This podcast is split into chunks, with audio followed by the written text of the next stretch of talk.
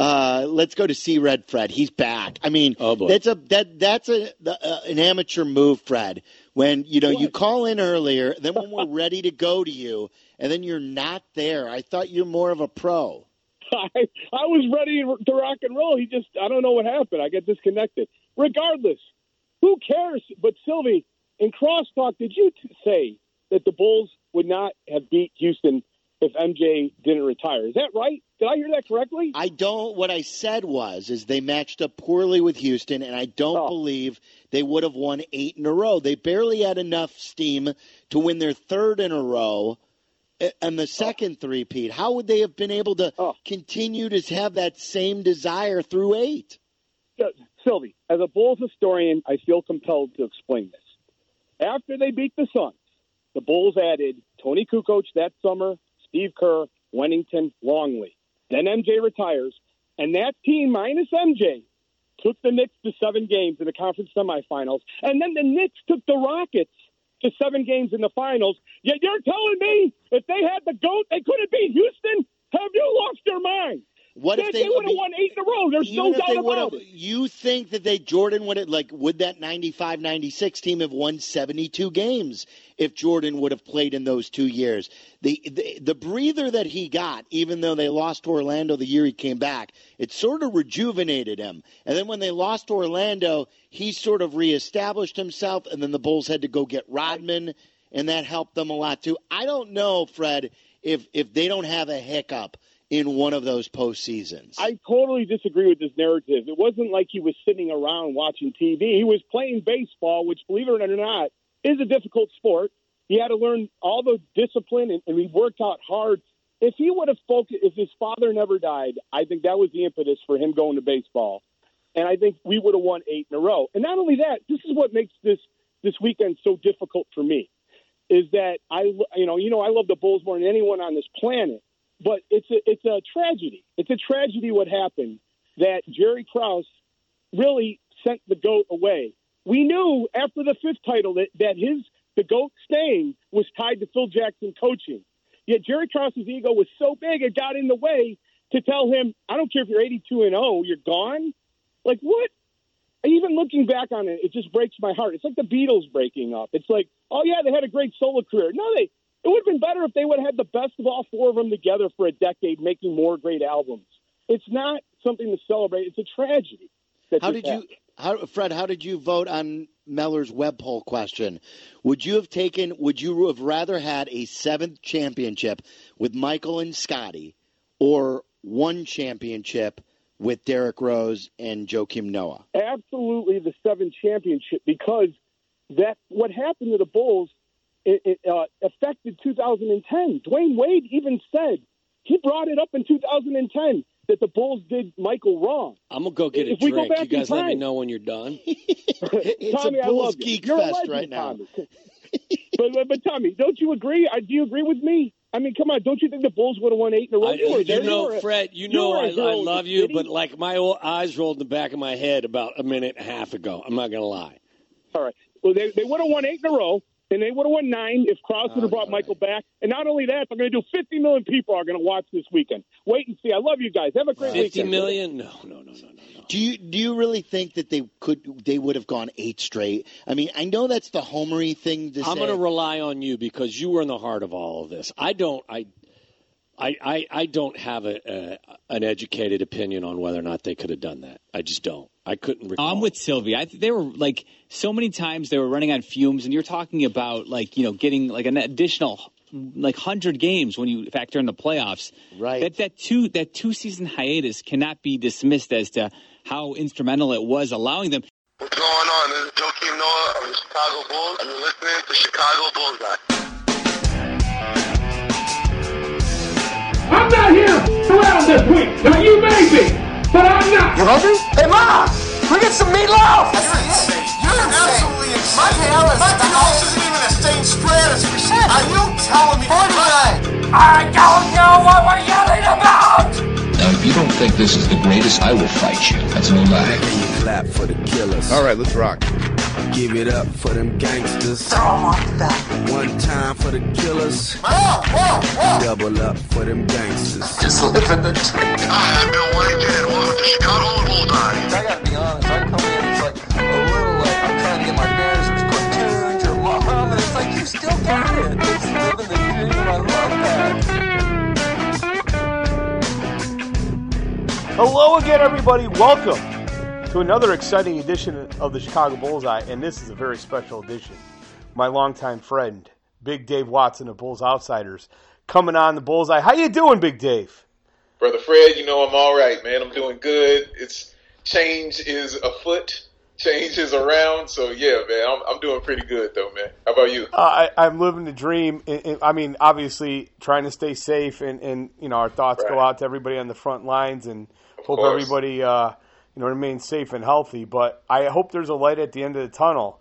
There definitely Mm-hmm. is a light at the end of the tunnel for the beloved bull with Yes. the, the new era of AK forty uh, for the sevens and and all the changes that he's going to implement. Did you say AK for the seven? That's exactly right. I love that one. I thought that was pretty good. It took me a like while to come up with that.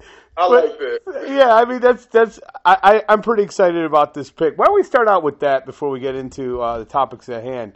What was your initial impression when you heard the news, and are you happy about this move? When I heard the news, I I exhaled.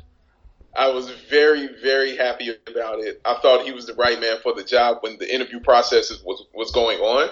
He was the only one I thought like, oh yeah, he'd be, he'd be a great fit because you just look at his background, look at the track record about what he did in Denver. I mean, you saw what he did, man, with the draft picks he made and Jokic, getting Jokic in the second round. He's like the 41st pick, and he's like a he could be a top five MVP candidate. You got Jamal Murray, who's the All Star type guard already. I didn't think he'd be this good this soon. Uh, they got a great coach in Mike Malone. Um, they didn't make a lot of huge moves. They just have a really good team, and he's second in the West. Like that can't be understated. It's the West, and it's the Denver Nuggets. And then he took my guy Michael Porter Jr., who I really wanted. So that lets me know that he's not afraid to take a calculated risk because he figured. I'm sure he figured, yeah, this is the number two seed. We can take this kind of risk and get this kind of guy. So even if it doesn't work out, we'll still be prepared for whatever happens. But it looks like he's playing well, and he looks like what I thought he was uh, outside of that back injury before it happened. So I like the fact he takes calculated risks. I like the fact that his background is a love for the Chicago Bulls because he played in Lithu- you know he's from Lithuania, Yeah. so he played in Lithuania and he got a chance to actually play those Bulls in '98 when the Bulls went overseas. I believe he had led Lithuania with 19 points when he played, and he said a sentence in, in his open letter, which uh, uh, awesome open letter by the way. And he said a sentence in there where he said the Chicago Bulls represented American basketball for me. And for me, that was huge. He did, it didn't just say it represented the NBA. You know, it didn't represent, you know, just what just what he saw. It, it represented American basketball and how it's supposed to be played. So he understands the culture of the Chicago Bulls. He understands the culture of the winning Chicago Bulls, and he knows what it's supposed to be. And to have a guy who gets the culture and who loves the team like he does, and now he's a guy running the team. So I know that he can't wait to try to get this team back to the top where we belong. So I've endorsed Michael Finley for GM, Adrian Griffin for head coach. Do you agree with that endorsement, or do you feel that there are better answers out for both positions? Here, here's been my feeling on all this, Fred. And, and yes, I think those are great choices. Those are awesome choices. I really have no uh, dog in the race in the head coaching or the GM because I'm just going to trust AK. And I keep using this analogy, Fred, that he's the new head chef in the kitchen. And, and what I see him cooking up, Fred, smells damn good. the rocks. I smell what he's cooking, man. I smell what he's cooking. Oh my god, it smells great. So whatever he brings out of that kitchen and puts in front of me to eat, I'm excited for it. So I'm going to leave him alone. I'm not going to tell him what ingredients to put in. He can use all the paprika and all the pepper and whatever he want to use in that pot. As long as he keeps cooking, as long as he keeps smelling like it is, I'm okay with it. So I trust his decision making. I trust his choice. He he just seems completely level headed and knows what he wants to do. Like the man said that he wants to get a GM that doesn't think like him. He wants somebody that that has a different set, uh, you know, of eyes, different set of ears, different different philosophies, because that's how you grow. That's how Yeah. you learn. Not having a yes man around all the time. That's awesome. And then he wants a more people. He he doesn't mind like having a round table uh, of people around him, you know, trying to figure out the best way to make the best decision. Because that's that's awesome. Knowing knowing what you know and knowing what you don't know, you've already you know won half the battle. And so, yeah, he's I I just trust him. So I don't have a dog in in the fight about the head coach. I know who who shouldn't be head coach and the GM. So yeah, Yeah. like I don't I don't I'm not tripping on whoever he brings in. Honestly, I, I'm going to just trust him fully. That's great uh, to hear because I agree 100%. And, and you always had, I always thought, a measured take on things. You weren't part of Doggable Nation.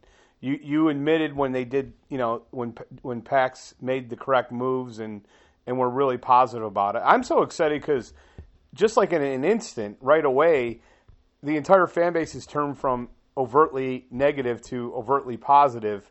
And I, I just like it when, when hate doesn't sell. I think it's a good thing. Yeah. You know, and I think we're definitely in there as a fan base now. But let's take a look back because very few people I know who are more knowledgeable about the history of this organization. What do you feel the three best moves of the PAX era were? Wow, that's a great question, man. Because and you're right, Fred. I've, I've I've never been one to just dog him out to dog him out, and I've never been one to just give him praise just to give him praise. Uh, when he's done wrong, I've been on him, and when he's done right, I praised him. I mean, he deserves all that. Uh, he's done a lot, honestly, for this organization, man. He's done a whole lot. So even when you gave me this question, there was like several things that came to my head. Uh, of course, you know, you could say drafting Derrick Rose. Um, you can say, I mean, even even him going to the Reinsdorfs in December and saying, guys, something needs to change. Yeah. I, I need to change. You know what that takes for somebody to walk up and say, hey, you guys should get rid of me? You know what that takes? Like, seriously, man. Like, I commend him for doing things like that because that's putting somebody else before you. You know what I'm saying? It took Yeah. a long time, but the fact that you did it, I commend him for. it. I do. I commend him for doing stuff like that. Um, man, drafting Big Gordon. I mean, trading Nico, getting him out of here, and firing Scott Scott, firing Scott Skiles. Oh yes, all those things I, I appreciate him for. But I had to. I'm, I'm, I went another way with my top three moves that he's made. I'm gonna say one of my be- think his best moves that he made was drafting Jimmy Butler. And why I feel that way is because nobody was looking at Jimmy Butler at all to turn from what he was into what he is and to get that in a late, late first round. When when you said his name, everybody went who? And nobody knew who he was coming out of Marquette. I mean, come on. Like and a guy who just worked his way into being a star in this league, and a guy who worked his way to being the best player on your team, like to the point where you know he's leading your team. Like you're you're leaning on Jimmy Butler. Nobody saw this coming. Right. Like so to to have that kind of foresight in the draft, which is where I've always trusted John Paxson was in the draft, I thought was amazing. So I thought Jimmy Butler was an incredible pick, and he should get a whole lot of credit for that.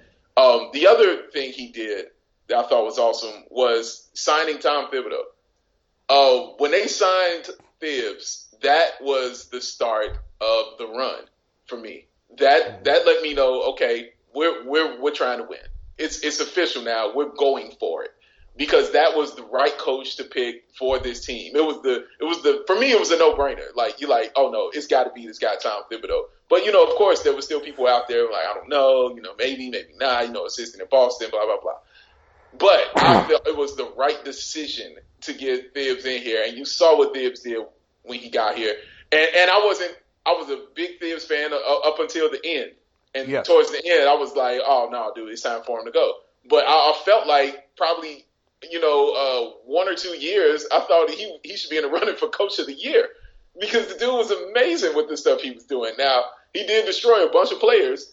The things that he was doing and, and the moves he was making on those court, like, come on, man. He had John Lucas III and Aaron Brooks out there doing work. He had Nate Robinson out there doing work. Belinelli out there. You know what I mean? Like, yeah, yeah. dude, you know, he, he did some incredible stuff, man. So I thought that was a great decision by Pax to sign him. But I feel like the best move he did for me was when he drafted Joakim Noah.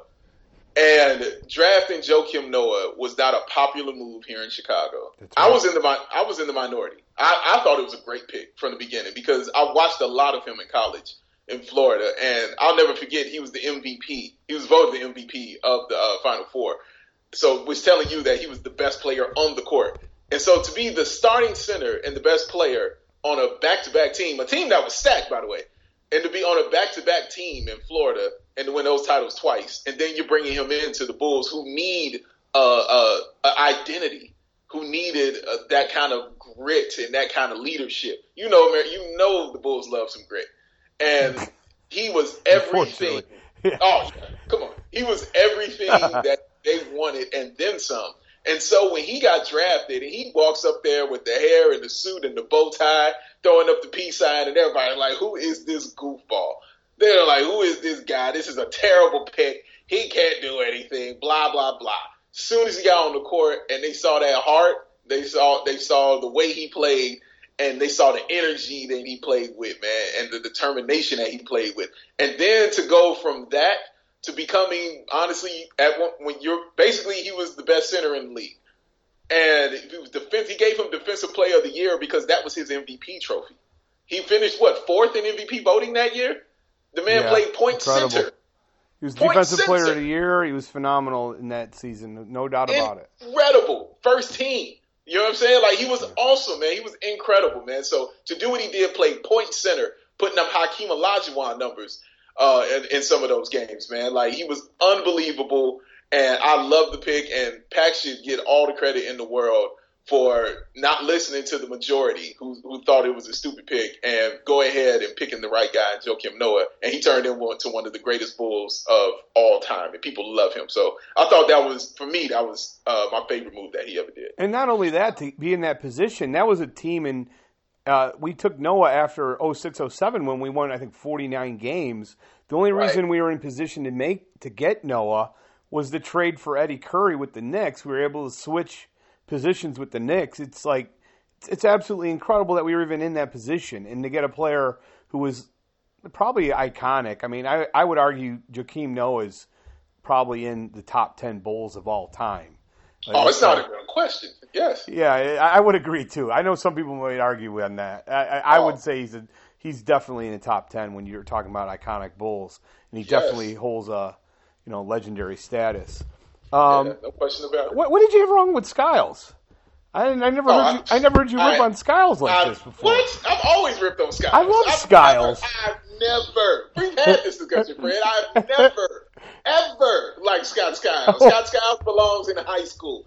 Should not be coaching in the NBA, Fred. The second they got Ben Wallace here, the second they got him, the first thing you don't tell him is take off what you're known for. Get your headbands out of here because it don't belong on the Scott Skiles court. so you ruined him from the beginning. It's all he's known for. That's like that's like getting me, Fred, and saying, Dave, okay, don't wear no hats.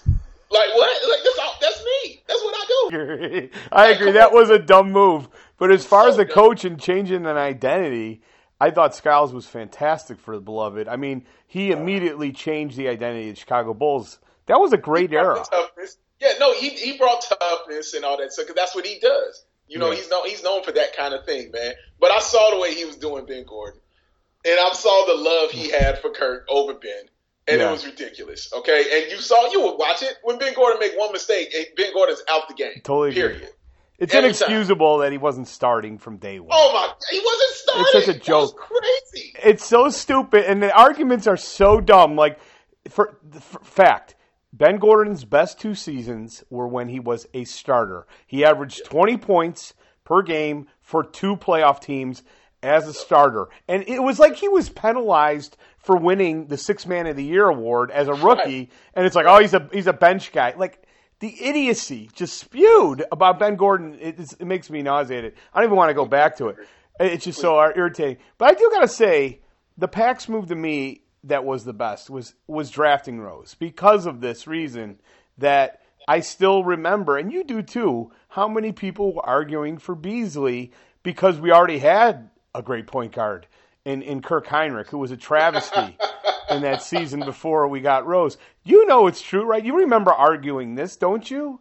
I do remember people saying uh, the Michael Beasley arguments that were out there. It's true. That's a fact. There, there were people who wanted to take Michael Beasley over Derrick Rose. That that's not a myth at all. That is definitely a fact. So yeah, I, and that's why when people call it a, a no brainer, I I never really thought it was a no-brainer because if you had that decision in some other people's hands, they would have been like, yeah, of course, we're going to take Michael Beasley. Now it became a no-brainer as soon as you saw Derrick Rose on the court. You're like, oh yeah, of course, yeah, Yeah, exactly. Yeah. Oh yeah, I was I was for it the whole time. Oh yeah, yeah, Yeah, right. exactly. Yeah, of course. Yeah, that's the guy. You what? Are you kidding me? Yeah, it's insane. It's just like that to me. You know what I'm saying? It was it was just that kind of thing for me. But you're right. Like I knew you take Derrick Rose. Of course, you knew you take Derrick Rose. Of course, a, a majority of people knew you take Derrick Rose. But to act like there weren't detractors out there, people not clamoring for Michael Beasley and saying he was the one you're supposed to take is is wrong. People were definitely doing that. Agree 100%. Speaking of draft picks, Pax and draft picks, he's left us with what I call the core four. You know, Coby mm-hmm. White, Zach LaVine, Lauri Markkanen, and Wendell Carter Jr.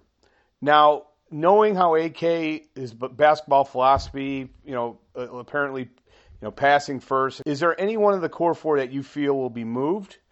Number one, by him. Who would you predict that to be? And number two, would you agree with that? Or would you prefer that he takes another year or at least to the All Star break to evaluate what we have? Oh man, well, there's there are several responses I have for that. Um, there are two only two players I think I don't want to trade, and that's Coby White and Lauri Markkanen. And the only reason I don't want to trade Lauri Markkanen is because I just want one more year to show me exactly what I think I see. And what I think I see is somebody who is really good at basketball, and not what I saw in this complete regression of this entire team, not just Lauri Markkanen, but everybody uh, was in a pretty much a regression this year because you know of uh, you know the coach I don't even want to name, exactly. but yeah. but everybody was just in a complete regression, and uh, so I just want to see one more year of Lauri if if that happens. I, I just don't. I would I would be devastated if we lose Lauri. He goes somewhere else and flourishes. I would be just so upset. I would be Yeah. completely upset. Um, so those are only two. Uh, as far as who I think he'll move, I think the answer everybody might say is Zach LaVine, um, because he might not fit the style, like you just said, that he wants to play about the pass first, the pace, and all those other things. Because Zach is a guy you give the ball and he goes and he dominates. And and I don't even like saying that stuff about Zach LaVine because Zach LaVine's been incredible. He's been the only thing worth watching about the Chicago Bulls this past year, two years. Because he's been unbelievable, especially this year. He's turned himself Agreed. pretty much an all star in my book. Agreed. Um, he's been awesome. Okay, he's been completely awesome. That Charlotte game, oh my god, like he's been awesome, man, to watch. Um, but the guy I think that will be traded is Wendell Carter Jr. And the reasoning for that is I think he's playing out of position. Uh, when I found out he was six foot nine, that completely changed everything for me. Um, and then, uh, you know, they made him balloon up, you know, ridiculously to 270 pounds. And then they told him to stop shooting. And just confused. He didn't know what basketball was anymore. And, and I don't blame him for that. But he still would give you 10 points and nine rebounds, you know, even, even during all that stuff. But he's a guy who could, hasn't been able to stay healthy. He can't stay out of foul trouble. And he can't really guard those big men inside because they're playing him out of position. Um, but you can't move him to the position that he should be at because Lauri's there. And so you, I'm not going to move Lauri Markkanen. Uh, he's a guy that kind of fits the mold of what AK wants to run. And plus, you know, him being a Euro basketball player, I think that's also good for Lauri. Um, he he Yeah. can kind of speak that language of basketball that Lauri uh, kind of understands a little bit more. So Lauri's not moving from the four. And Wendell, I feel, is out of position. I think Gafford is a better fit right there at the five because he's not one who needs the ball. He can just get the rebound, you know, and dunk it and run some screen and rolls and, you know, do it like that and be exciting, you know, and block shots too, Yeah. like that. Um, but Wendell Carter Jr. is a skilled basketball player. Uh, he should be somewhere, you know, where he can be in the right position to where he could showcase those skills and those talents that he has. Because I'm not, I don't want to trade him because he's not good. He is good. He's a really good basketball player, in my opinion, and he's going to flourish where when he gets out of there, he gets in that right position to play. So I, I think when you're telling this guy to put on 20 pounds of muscle and to change his whole game, I think you need to get him out, you know, and let him go and flourish somewhere else, man, because I don't want him to stay here playing out of position and playing in a way where I think doesn't help his game evolve and, and get better. So I think Wendell Carter Jr. be the guy you move because even if the Bulls don't get a point guard, you know, in the draft, you know Coby White is going to be the guy who, who takes over that. So Zach LaVine can still have a position uh, at the two, and you know, give you time to figure out if this is going to work or not. But a guy like Wendell Carter Jr., I think, has already shown th- that he's not um, the one you need at that position, at that center position. Not because he ain't good and not because he ain't skilled. It's just because of his size and he's playing out of position, in my opinion. That's all. Man, that is a dangerous move. I'll tell you. I would have serious reservations about moving Wendell Carter Jr. just because I think rim defense is such a it's a, even in today's game it's still important. It's still extremely important. And as good as Gafford is, I don't think he's in the same tier as, as Wendell Carter Jr. I do agree with you though. Like, why did he? Are you telling me that you hear that the team asked him to get that big? Because when I saw him in October, I was mortified, not mortified, but I was shocked at how huge he was. He wasn't Yeah. fat, but he was. Yeah. It was clear he was like. I thought he was like 290. He looked so big. And Yeah. to me, you don't need to be that big in today's game. You should be playing. No. He should be playing at two. He should be playing exactly how he at at the weight and how he looked in college. And I don't think it's yeah, helped agreed. him. You know, I yeah, no question slower. about it. No Um, question about it. To put, play with that kind of extra muscle on you, and at the size you were, the impact that has to have on your knees, and with a guy who hasn't been able to stay on the court because of injury issues, uh, from from his hands to his feet. And so, yeah, like that's not. I didn't think it was the right move at all to make him to, ask him to do that and to, to want him to get bulkier and healthy and bigger and stuff like that. So, no. Yeah.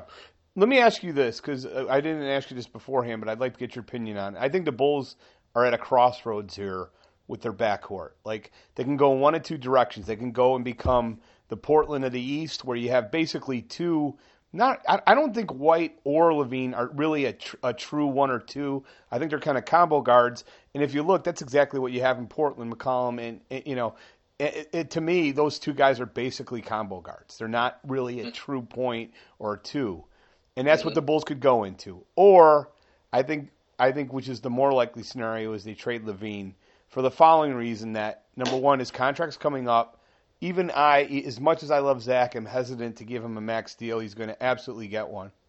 And number two, I think Coby White, uh, Coby White's emergence as a scorer has made him a little bit, at least, potentially expendable. That you could trade him and not have a completely drastic, you know, uh, nuclear meltdown in the offense.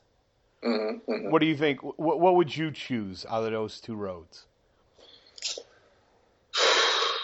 Man, Zach LaVine uh, being traded will probably be the road uh, that you go down. Uh, it's, I don't even like saying this. But that's the road you would choose. Is that the road you would choose, Big Dave, or would you prefer to go with forward with these two in the backcourt? I want to take a year with these two in the backcourt just because I want to see it. Yeah. um, because they're both too good to me. And again, I think of um, Denver because I think of guys like you know Gary Harris and Jamal Murray, who Jamal Murray for me is not a true point guard. Exactly. and That's a great analogy. Gary- yeah. and Gary Harris is not a true point guard. Neither one of them are. Um 'cause because I believe Gary Harris averages like what, like two assists a game or something like that. Like, so, so and Jamal Murray scores. So I think it, it was. I don't even like saying this word when it comes, but positionless basketball. It's it's kind of uh, what it is because I don't believe in that because you're playing a position. Like this is what you're doing. You're out there, you play a position. Yeah. Um, but yeah, so I don't. I I'm okay with seeing Coby and Zach out there together. And again, this is if they don't get a point guard. Because if they get a guy, if they mess around and fall into LaMelo Ball, that, that changes everything. But if if they don't and they continue to go without Coby, because Coby has to start, period. Yes. And Coby has to be out there, and Zach has to be start. Period. That has to happen. So to watch, want to, I want to watch those two together, your best two players on the court, and seeing what the defense has to do and how they're going to have to react to it.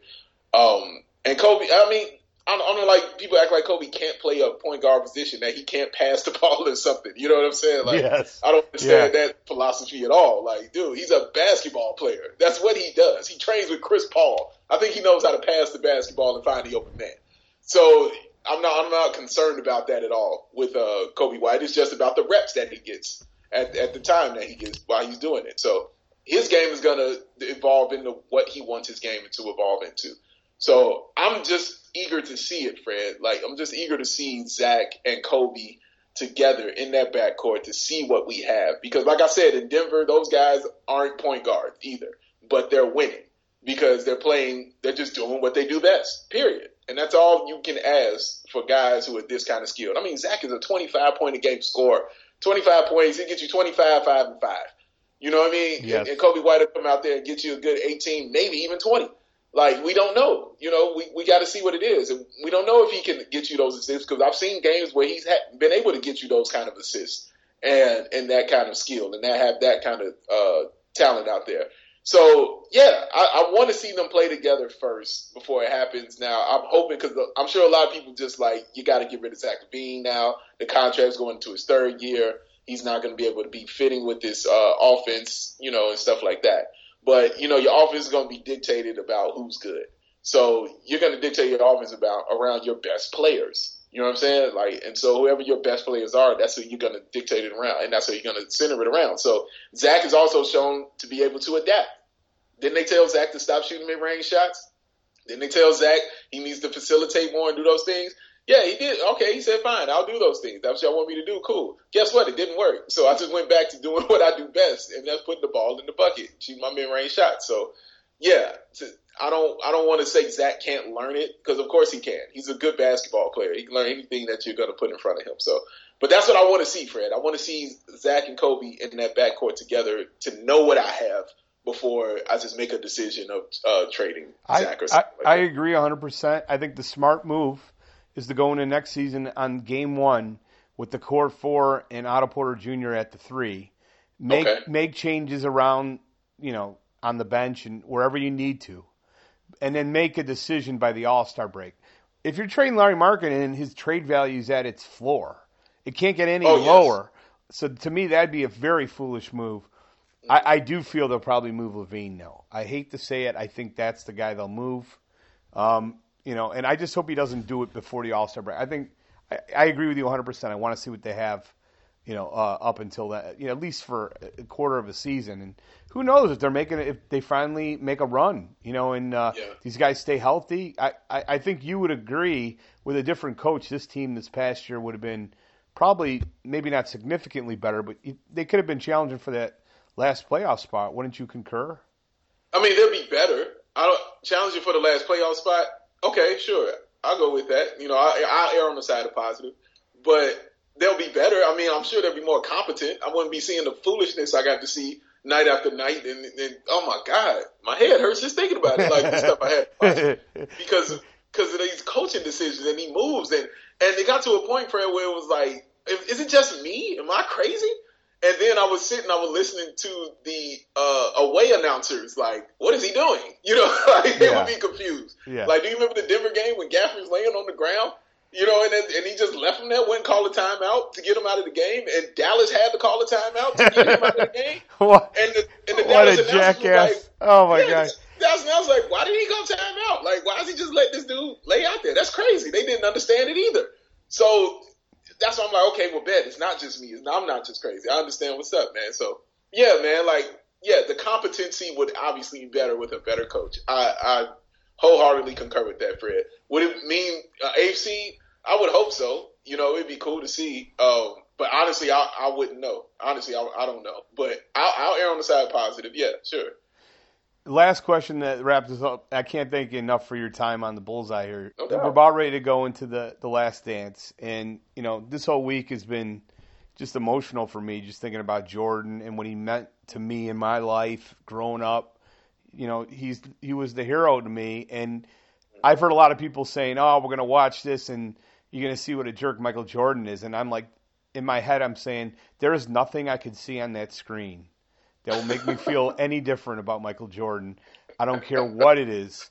I love Michael Jordan, I, and, and, you know, there's nothing I'm going to see. And just because he wants to win, he's got a passion about winning, and he might not be, you know, extremely friendly to some of his teammates. Like that doesn't matter. I mean, Michael Jordan has done more for this city and, and for most of our, you know, sports lives than any uh, in, individual. I, I would argue in, in the history of Chicago sports. I don't even think it's Yeah. close. What Yeah. say you uh, as we get ready for the last dance? What are your thoughts as we go into this? Man, I mean, I'm so ready. I, am so so ready. And and Fred, I, I'll take it a step further. Not just what he did for Chicago, but what he did globally. Yeah. You know what I'm saying? Like what what Michael Jordan. I, I'll never forget when I found out that Michael Jordan was worth ten million dollars to the U.S. economy. You know when he was mm. out there, when he came back, you know after he retired, they showed it, and I, and I was like, that's insane. Yeah. That's insane. You know what I mean? That Yeah. lets you know who he is and, and just the kind of person that he is. But as far as him, you know, being a jerk team, we already knew this. For me, that's that's common knowledge, especially if you're from here. You knew Mike was a jerk to them guys and how he treated those dudes. You you knew how he was, man. You've heard millions of these stories of how he treated these players, man. Dude, he punched Steve Kerr in the face. Like, He deserved we, it. We know. I mean, we know we know these things. We know about Mike, man. You've heard about Mike being a jerk. You've heard about Mike uh, exports out, off the court and these things like that. Like you've heard all these stories about him, and all I come back with is he's the goat. That's all I come back with. Like, dude, he's the goat. Like, I agree with you, Fred. There's nothing I'm really going to see, and I'm gonna be like, you know what? He's not the goat to me anymore. No, this is the greatest professional basketball player that has ever played the game. Period. And that's what it's always going to be. You know what I'm saying? Until somebody comes around and dethrones it. But until then, that's what it is. And I'm just so excited to just relive it because, you know, you and I, Fred, I mean, we, we, we, we were there. You know Yes. what I'm saying? We have fond Yes. memories of this and fond recollections of this uh, championship. The first, all six of them actually. So to see this being relived, uh, the Last Dance, because we knew what it was going in, we knew what Krause was saying. You know, we and, and, and to know to know how hard it was that year, and people forget Michael Jordan in 1988 was the only All Star on that team. Like, like he was Yeah. the only one. He was the only All Star on that team. The first year they won, he was the only All Star. The last year they won, he was the only All Star. And the last year was much, much tougher because nobody outside of us, because we just knew because, you know, we're, we're cocky like that. We like, Mike, we got Mike, we win it. You know what I'm saying? Like, Yeah. we understand what it was. So, but yeah, man, like outside of us, we knew that they were going to win. So a lot of people just still thinking that it was Utah's time, and you know, oh no, it's time to be dethroned. They're going out because nobody can just do it like this. Yep, somebody can do it like this. His name is Michael Jeffrey Jordan. His name is Scottie Pippen. His name is Dennis Rodman, and we're gonna do it like this, man. We were going to win. We knew what it was. Like I always tell people how when we look at other Bulls teams, I, I kind of have an idea of where they're going to be and how good they're going to be and how far they're going to go in the playoffs because I grew up watching winning. So I know what winning looks like. You know, I know I know what it feels like. I know that feeling. Fred, Oh, you know that great. feeling in the pit of your stomach of what it feels like to walk around knowing that you've won and nobody's going to beat you and you're going to win again the next year. You know what that feels like. It was weird when you saw the Bulls lose three game, two games in a row. It was weird. You like, they lost two games. Oh my God, what's going on in here? It's insane. Like, yeah, this totally is agree. guy, like going crazy. Stuff is going crazy out here. So it's just going for me. It's going to be fun to watch. Um, I'm ready to be educated on things that you know maybe I didn't know because obviously I don't know everything.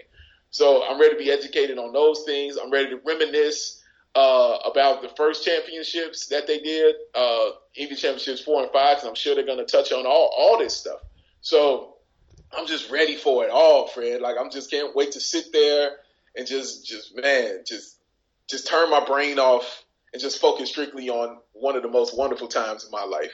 It was wonderful, but there was uh, what always bothered me about it, especially the second three, is I never really could. There was always this drama off the court, and going into Yeah. that season, I do remember, you know, Krause, you know, Jordan had tied his future to Phil Jackson, and and and Krause had the temerity to tell Jackson before the end of that season, I don't care if you're 82 and 0, you're gone. So there was a finality said- about it, and it's so inexcusable that it would even get to that point. Like the minute you know that Michael Jordan is tied to Phil Jackson, I don't care. what you know, Krause needs to be reassigned to some other position because you cannot let you cannot let Michael Jordan walk out of the Bulls organization due to the you know just arrogance. I always felt like Krause in the back of his mind really just knew that he would never get the credit of being a, a great GM since he walked into a position with the greatest player of all time on the on the roster. right, right. He needed to do it without him, and and my God did he fail. But you know, and also people forget Pippen. Pippen missed the whole first half of the season. He waited Sure long to get his back surgery. There was so much drama going Yeah. on that it, I never really. I was always kind of in the back of my mind thinking like, you know, we're, we're, we're, I wanted to go one more year, one more year, and it's it's a shame, man. It they didn't they didn't lose it on the court. They lost it off the court. You know, we no, absolutely right. it just breaks Absolutely my heart. right, breaks my heart that we never got a chance. Because I don't know if you feel this way. I do feel that if they they would have won number seven, I just I think they would have. You know, I don't. I don't. I don't feel. I don't feel. But I don't feel unfulfilled. And that, and that's the thing about it is I don't feel unfulfilled with that because one, I think Krause saying that also gave Michael Jordan another challenge because when you say stuff like this is going to be it, you know what I'm saying? Mike, all Mike has said was there's no way I'm losing. So for me, that that gives Michael Jordan another challenge. Mike, and as you know, Mike loves a challenge. So Yeah. I think that crazily, you know, did something to Mike's mind to make him say, "Yeah, man, we we gotta win." Period. Because I'm not going out like this. Then you go out with one of the most iconic shots Yes. ever, most iconic poses ever. And before that, one of the greatest defensive plays. I can't tell you how many times I watched the last eight minutes of that fourth quarter. And you just watch how many times Michael Jordan watches them run that same play. He watched it every single time. And each time he just kept would go with Hornacek and go to the corner. He would go past the baseline and go to the corner. He was because they ran it a lot. They ran it about at least Yes. three, four times. And Yeah. he was just sitting there and you watch him. Like you see him watch it. You see him watch it. You see him watch it. And so after that, after they got that bucket, and he knew it was coming. So as soon as they got to that side of the court, and he faked and came back and took it right from him. It was oh my goodness. the de- the Oh, defensive goodness, play, man. the defensive play to me was every bit as good as the shot. You know, the shot you knew that was going to happen, but to get the steal on on Yes. you know a Hall of Fame player like Karl Malone, that's the difference between him and everybody else. Like no one else stepped up like that in, the moments that mattered, like Michael Jordan. No one ever will. And uh, Ever. I, I love the guy. I just love him so much that I've never felt this way about any professional athlete. Um, and there's been a lot of great ones in Chicago history. I just can't wait till Sunday, man. Ball on Bulls will definitely be recording and definitely be uh, talking about um, this that, this last dance coming up, man. So we we're gonna definitely have some shows planned for you guys, and that's gonna be great. And I can't wait to do that, man. But yeah, man, it's it's I'm just so excited. I'm so know, excited to just sit and watch this, man. Do you understand how popular and wonderful your team got to be that? A documentary that was supposed to come out in June, they said, "Nope, you know what? Let's move it up Let's move it up to April." Like, dude, do you know what that? Come on, man. Seriously, that's insane. If there's not another documentary, honestly, I can think of where I can say, you know what? Go ahead and move that up a couple months because we got time to watch it. No, the world demanded it. The world did. I'm sure there are regions and sections that people might demand other documentaries, but the world said, no, we want this, period. And we got to have it. And they knew that they got to have it, man. They knew what they had. So, man, it's time, though, baby. I can't wait. It's time to watch it. I can't wait. Big Dave, thanks so much for coming on the Bullseye. Uh, anything you want to pub uh, talk about before we head out? Yeah, definitely uh, check me out on Ball on Bulls, bow on Bulls, B A W L on Bulls. Uh, that's the podcast I do with my man Chris, aka C Dub. One of You the can check best. it out on Yeah. ballsports.com. Uh, follow us on Twitter at Ballsports and at Ballsports1 and on Instagram at Ballsports. And also you can check out the weekly podcast I do with my man Matt Peck, uh, Fred's best friend. I love John- Matt. What are you talking about? we're, we're all good now. That, that, that we got nothing to argue about anymore. Oh, you will always have something to argue about with Matt Peck. Don't you ever be that naive. Hey, always. the second Always. place voice of the fan, Matt Peck, is always will always have a warm spot in my heart. Yeah, I think he's a, a tremendous talent. Tremendous talent. Oh man, yeah, man, that's my guy, man. Uh, but Matt Peck and John Sabine uh, doing our weekly Bulls Outsiders podcast. Uh, that we do that every single week, and you better believe we'll be talking about the Last Dance on that too. So yeah, check us out there. All right, man. Great talking to you, Big Dave. I, I can't wait to uh, get your feedback on uh, the Last Dance, and uh, definitely let's touch base again soon. Hey, you know you're my guy, Fred, man. Whenever Yeah. you need me, I'll be here for you. Say it a thousand times, Fred. I would never be in this position without you, bro. I appreciate you saying that, always but believe me, you would have. You're way too talented for people not to uh, not to know how great you are, man. So I really appreciate you saying that. But it's all you. It's all you, buddy. All right, man. you. Take it easy, Big Dave. Talk to you soon. Say hi to everybody for All me right. too. And, I'll, and and next week, your older brother back on the cast. Can't wait to have him on. Yes, sir. He's, yes, sir. It's he's gonna a- be awesome. He's great. So talk to you later, bud. All right, now take care. Bye bye.